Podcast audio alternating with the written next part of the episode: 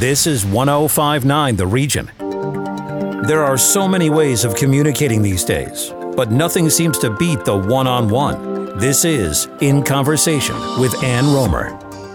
Welcome to In Conversation, and thank you for being with us. This show is, in my view, upfront, up close, and uplifting. Let's get right to it. When you hear the name Mark Tewksbury, what comes to mind? Olympic gold medalist, seven time world record holder, Canada's first openly gay Olympian, chef de mission for the 2012 Summer Games. But there is so much more to Mark. He is a passionate and tireless advocate for equality, inclusion, and human rights, a much sought after motivational speaker, a role model when it comes to leadership training, a champion of the Special Olympics movement, and newly appointed companion of the Order of Canada. Mark Tewksbury joins us now in conversation. I am thrilled to speak with you, Mark. How are you? Great, Anne. Thanks for having me on your program. A pleasure. So, what was your response when the Governor General's office reached out to let you know that you'd been appointed to the Order of Canada? What happened? What'd you say?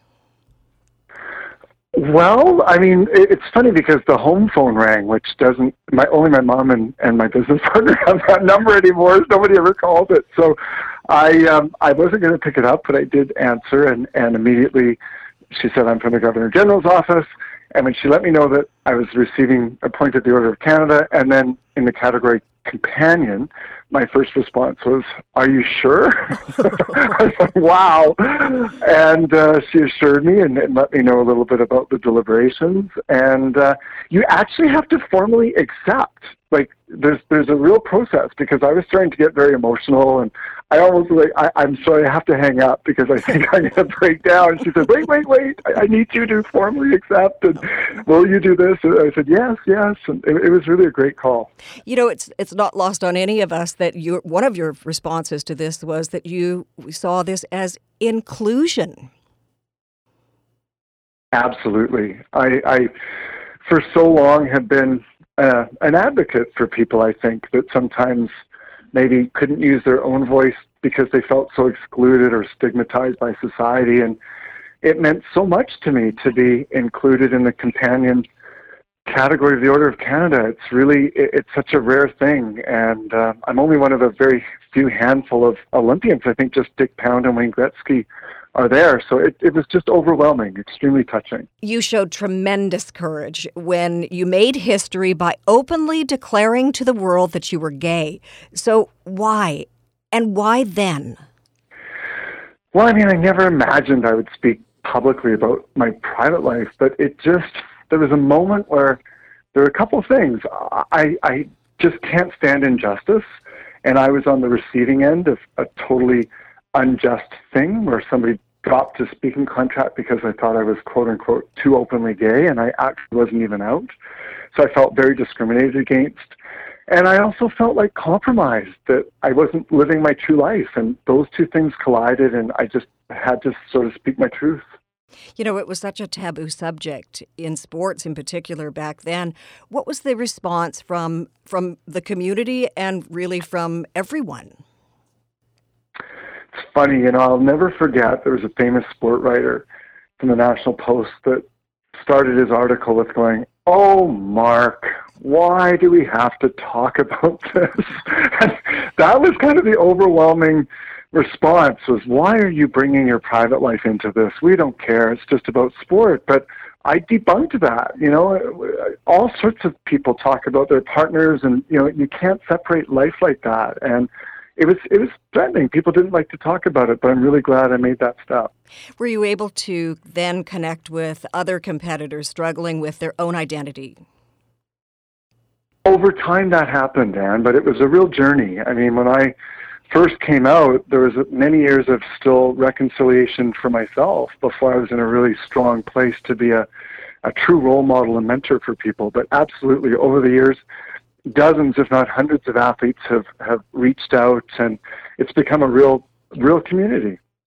Let's talk about the athlete. And I know that you're still very physically fit, but the pressure of competition at its highest level, world championships and the Olympics, how did you handle that? that was a long time ago.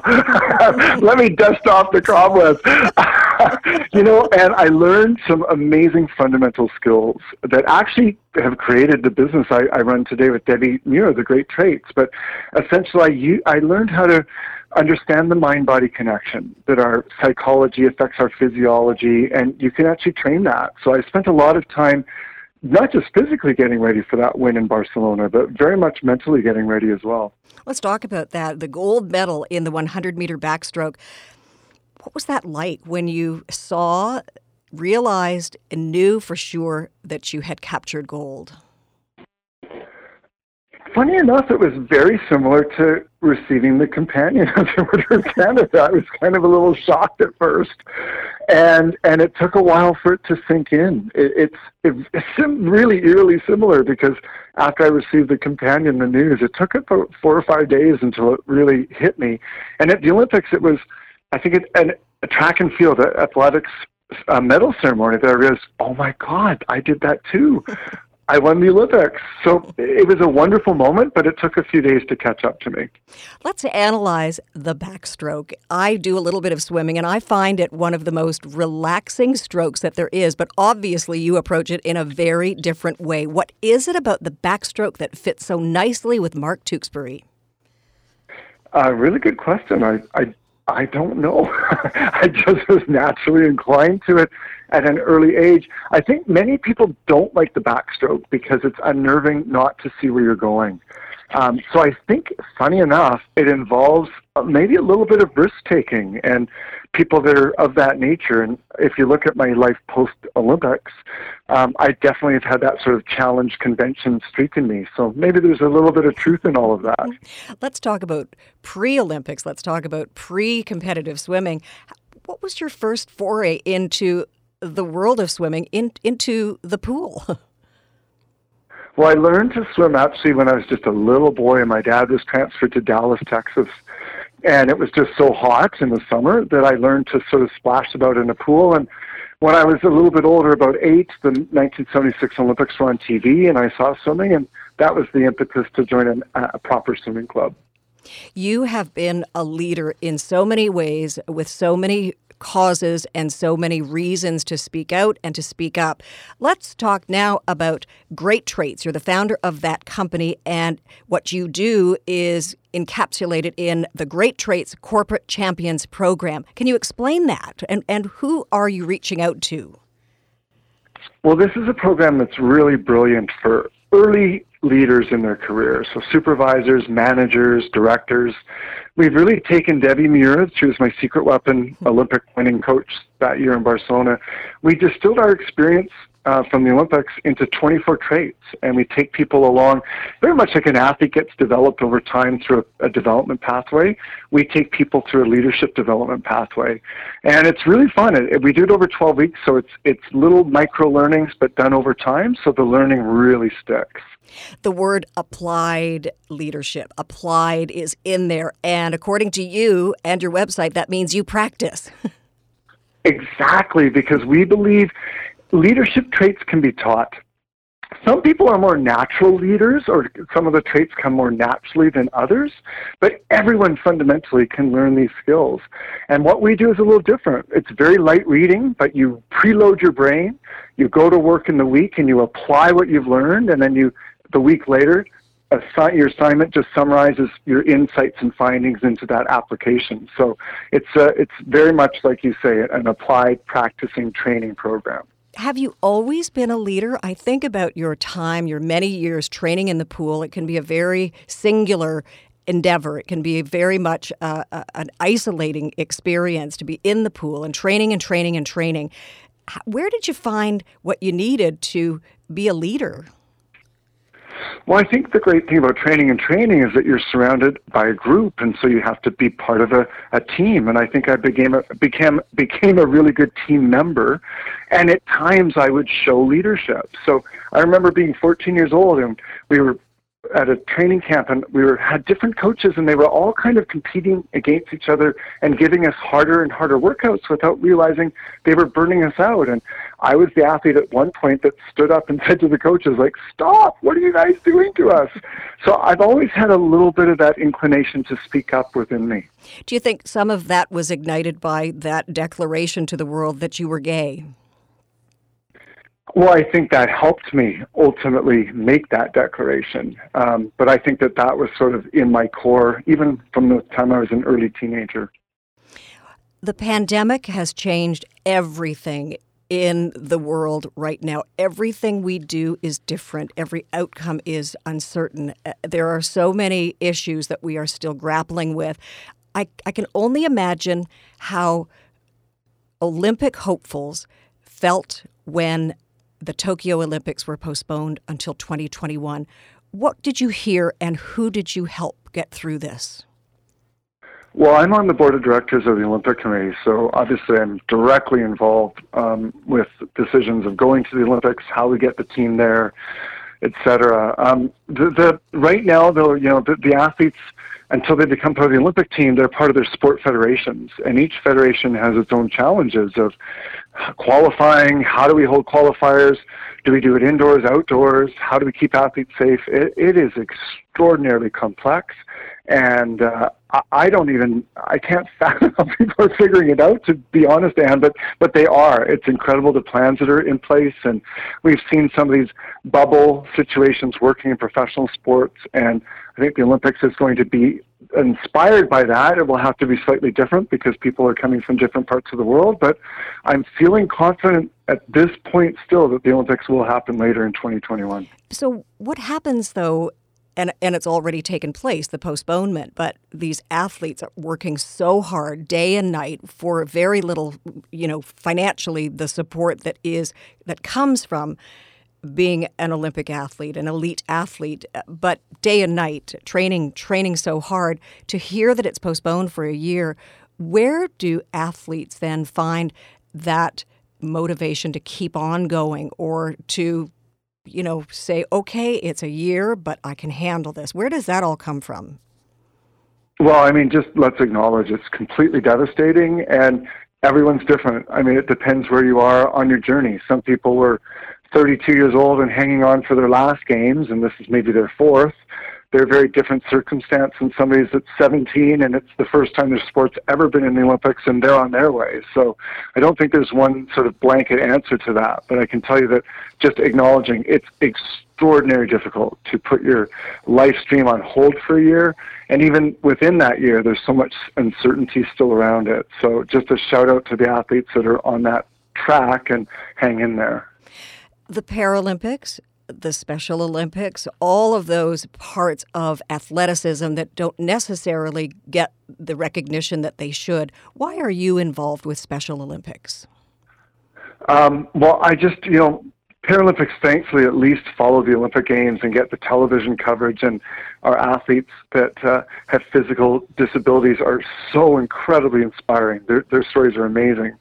Special Olympics is people with an intellectual disability, like Down syndrome or other things that come together and create community through sport. And what I love about Special Olympics is it expands my perspective. It helps me look at sport differently. Coming from the elite track, sport can become very stressful and intense. And Special Olympics reminds me of the joy of participation and the importance of self esteem and all those side benefits that sport gives to people, including community. Hmm. You have worked hard all your life to make your life dreams come true. What's next? What is your new life dream, Mark? Um, I can I rest on my laurels for a little bit? Yes. I just got the companion in the Order of Canada. I'm just kind of living in the moment right now and, and enjoying all the different work I'm doing. But I can't say I've got a huge 10 year vision at this juncture and love in your life. I mean, that's what makes the world go round, as far as I'm concerned. Are you happy? Are you in love?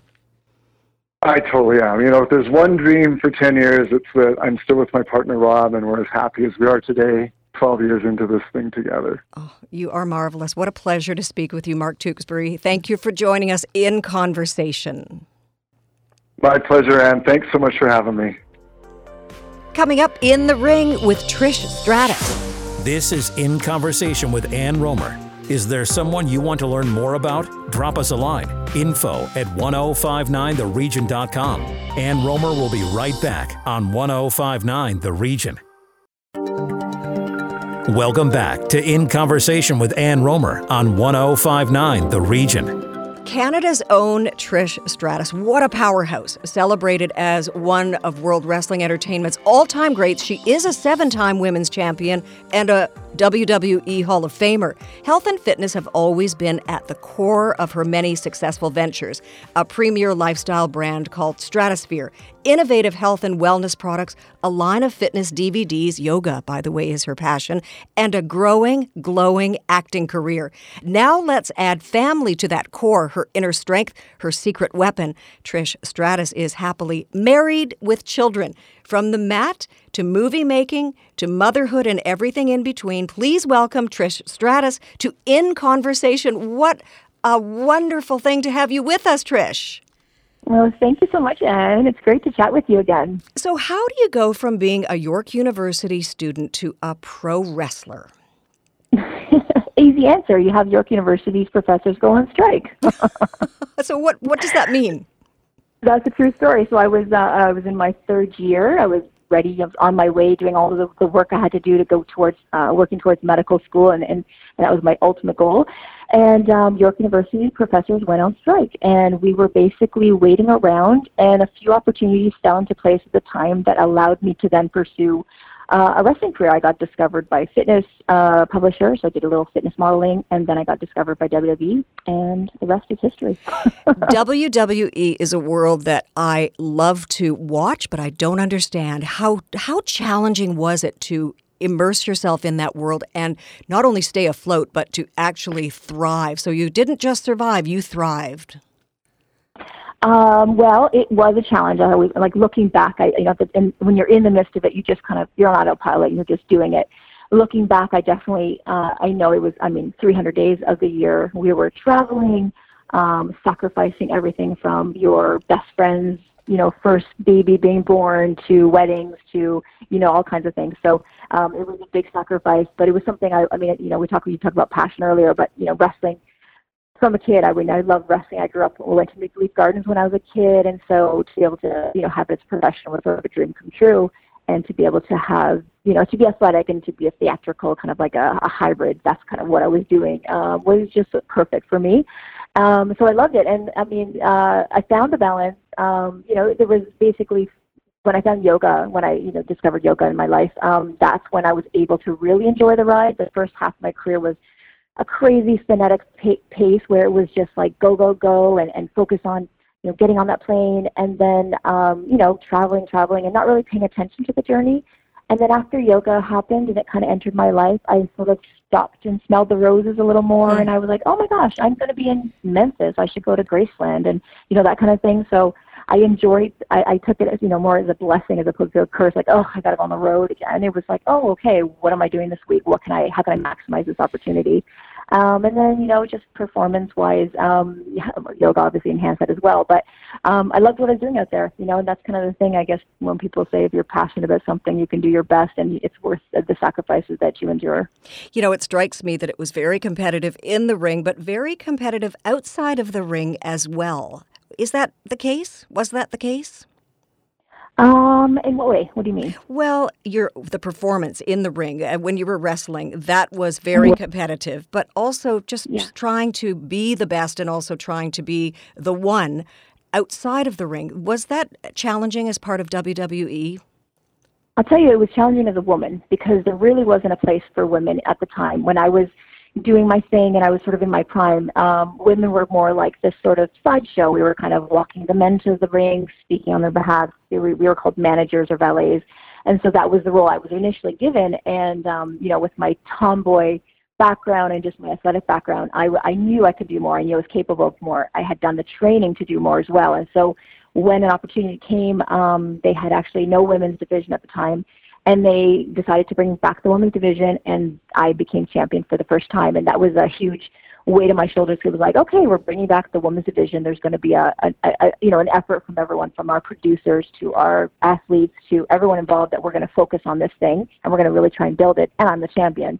So it was a huge pressure, and it was a new thing to see. You know, we had to like sort of re-educate the fans to be like, we weren't just eye candy. We could do it like the men and perform to the same level as the men because you know um, at, at this point we're still doing the 300 days of the year. We're still keeping up ourselves you know the the physicality of what we're doing plus also trying to look great as well. That's what the women have to do on top of it all.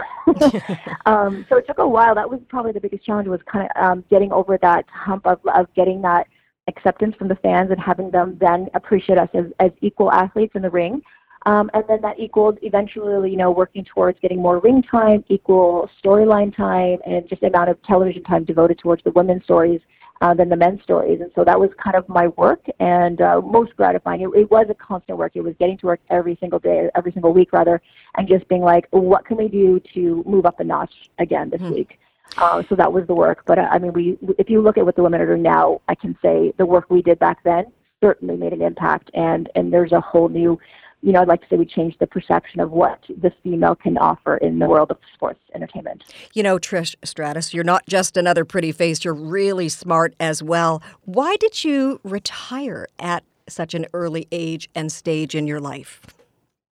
Um, I was, uh, there's a number of things. I, okay, there was my contract had come up and I had to make a decision. Um, I knew, I felt at my, like at the point I was in my career, I just felt satisfied with what I had accomplished. I was 30 at the time. I felt like 30 was a nice age to like, you know, I don't want to be out there going, oh, she's, she's pretty good looking for the for an older chick. I didn't want that, but I really just felt satisfied. I mean, I had worked with all the girls. There, you know, there was a handful of um, female athletes that were available to work like in the ring, um, and I had kind of worked with every one of them. I had been, I was a seventh, a six-time champion at the time. Um, I ended up retiring, becoming a seven-time champion. So I felt like I just really had checked everything. No one had ever accomplished seven-time champion before. So I felt like I had just done everything I wanted to do within the industry. And, um, you know, I knew, I mean, I've been with my high school sweetheart since oh, high school. And we were just patiently waiting. We knew that we didn't want to take a quick little wedding and go on a quick honeymoon so I could go back and you know, go back on the road kind of thing and take off only a weekend or something. So we kind of like, I closed that chapter. Um, I opened up the next chapter, which was to devote time to my family. Um, also, one of the things that happened is my mom got diagnosed with Hodgkin's lymphoma. Um, during that thought process when I was trying to make the decisions, and it was an easy decision then to mm-hmm. make. It was just like the universe nudging me, like, "This is time for family. Let's yep. go this way." Um, and I, you know, easily made that decision and, and and got that opportunity to be with my mom during treatment and things like that. She's um, she's recovered and and and uh, in remission now, thankfully. And um, yeah, and then I stepped away from the business. Uh, 2006 is when I retired, which is so long ago. you you also got married at around that time. So your childhood sweetheart, as you mentioned, Ron, who's been with you through thick and thin. It seems yeah. as if you've been. I think I did the calculation. I think you've been together, either dating or married for almost 28 years. Is that about right? You got it. I know. I can't believe I oh. say that. Sometimes I'm like, aren't I 28 though? No, I'm not. Okay, good. No. checking. Uh, yeah, we've been. It's insane. Like we've been together through it all. You know, and I mean, he was with me when I was, you know, in well, we so we, we were friends in high school, actually, like best friends through high school, and he was with me during university. There was a time where I wanted to be a doctor, so I was, you know, we were splitting our time, you know, and he wanted to make a name for himself in his industry, which is in the construction world, and I was trying to, you know, I was volunteering, I was working uh, late shifts, I was I was studying late at school, I was doing field hockey, I was, you know, just all doing all these things that you needed to do in order to get a good resume to go to med school and he just stood by and, and we were both knew we were ultimately going to end up like with all the time in the world together. And so yeah like those years together like seven years on the road you know sometimes like how did you guys manage that? It's like actually in a good way think of this. Um well we were together so i would travel for shows friday saturday sunday. Monday would be our live television show. So I was home for Tuesday, Wednesday, Thursday in time to do laundry and hang out with Ron. and, you know, they say absence makes the heart fun, and it really did. You know, it was like we had super amazing concentrated time when we were together. And, of course, he came on the road once in a while with me, and we made the most of our holidays in between and things like that. But, you know, and he's a fan of wrestling, too, so that helps. He and I both grew up loving wrestling, watching wrestling. as a young couple, we went to wrestling together, you know, so um, it was something we are both passionate about and just realized the sacrifices and an amazing opportunity that, that I had at the time. Talk about passion. Your son, Max, who is, I believe, seven, and Maddie is almost four. What, do, what do they mean to you, Trish? Oh, they're they're my they're my why. You know, they're the reason we work so hard, the reason we try to become a, a you know strong role model um, in the work I do, and you know the the, the people I influence. Um, and they're just they're just amazing. They they they were. I mean, I've always wanted to become a mother. That was something I always wanted. And even leaving the business at 30, you know, parenthood was something that we definitely wanted to go to. Of course, we wanted to live as a couple first, since we hadn't for so many years with me on the road. But um, yeah, that was uh, you know something we couldn't wait to settle down and have our, our little babies. And mm. you know, we had a little bit of difficulty with some um, fertility things, you know, some issues that came about just because um, when you're a workaholic, apparently it doesn't work out. Your ovaries don't like when you work too much and you don't sleep enough. So, you know, uh, that allowed me to find balance in my life. I feel like everything's a signal from the universe universe to like, oh, I'm just going to let you know you need to find some more balance in your life and in your body, you know. And so, um, but they were, you know, they they they they opened up my eyes to so many different things about finding balance, finding patience, um, and then you know they were the result of me finding balance, finding patience. And um, of course, as a parent, you also you see that every day. Like last week when I had my son home for remote learning, patience is so important. Better believe it. So, you're an accomplished actress, and Christmas in the Rockies will air Christmas Eve on City TV at 7 p.m. How meaningful is that when it comes to your career, but also the timing of the release of the movie? I'm so excited. It, it was, I mean, first of all, this movie is so sweet and so lovely, which um, I know I can watch it with my kids. My last movies have been really Trish Stratus if I can say that. you know, you think of Trish Stratus, you want to cast me as an action, you know, kick butt female, you know, action person, and so that's kind of how my my movies have been. So they haven't seen those ones yet. Um, so it'd be nice to like watch a nice movie with them. And and, and honestly, I, I mean, I think if anyone says like, "Oh no, I don't watch those movies," yes, you do. Christmas, everyone loves the Christmas movies. I don't care if they say they're cheesy or whatever you want to see. That's what you love about them, right? So um, to be in it, like, I don't know who's more excited when I got the gig was my mom or myself. We're like, "Oh my god, a Christmas movie!" so and, and then know, we filmed it during COVID time, so that was uh, an interesting thing to do as well. Which uh, you know, that was uh, we were one of the first productions that got greenlit, and um, so that was an interesting thing to navigate, um, but uh, quite an experience, that's for sure. Mm. You are a powerhouse, unstoppable, and oh so lovely. Trish Stratus, thank you for joining us in conversation. Thanks, Anne. I appreciate it so much. Trish Stratus, a role model for women in and out of the ring, and Mark Tewksbury leading the way, breaking barriers, helping others be their best. I think that went swimmingly, don't you? Let's take the plunge again next week. I'm Ann Rohmer. Bye for now. Follow In Conversation with Ann Rohmer on Twitter at 1059 The Region. This is 1059 The Region.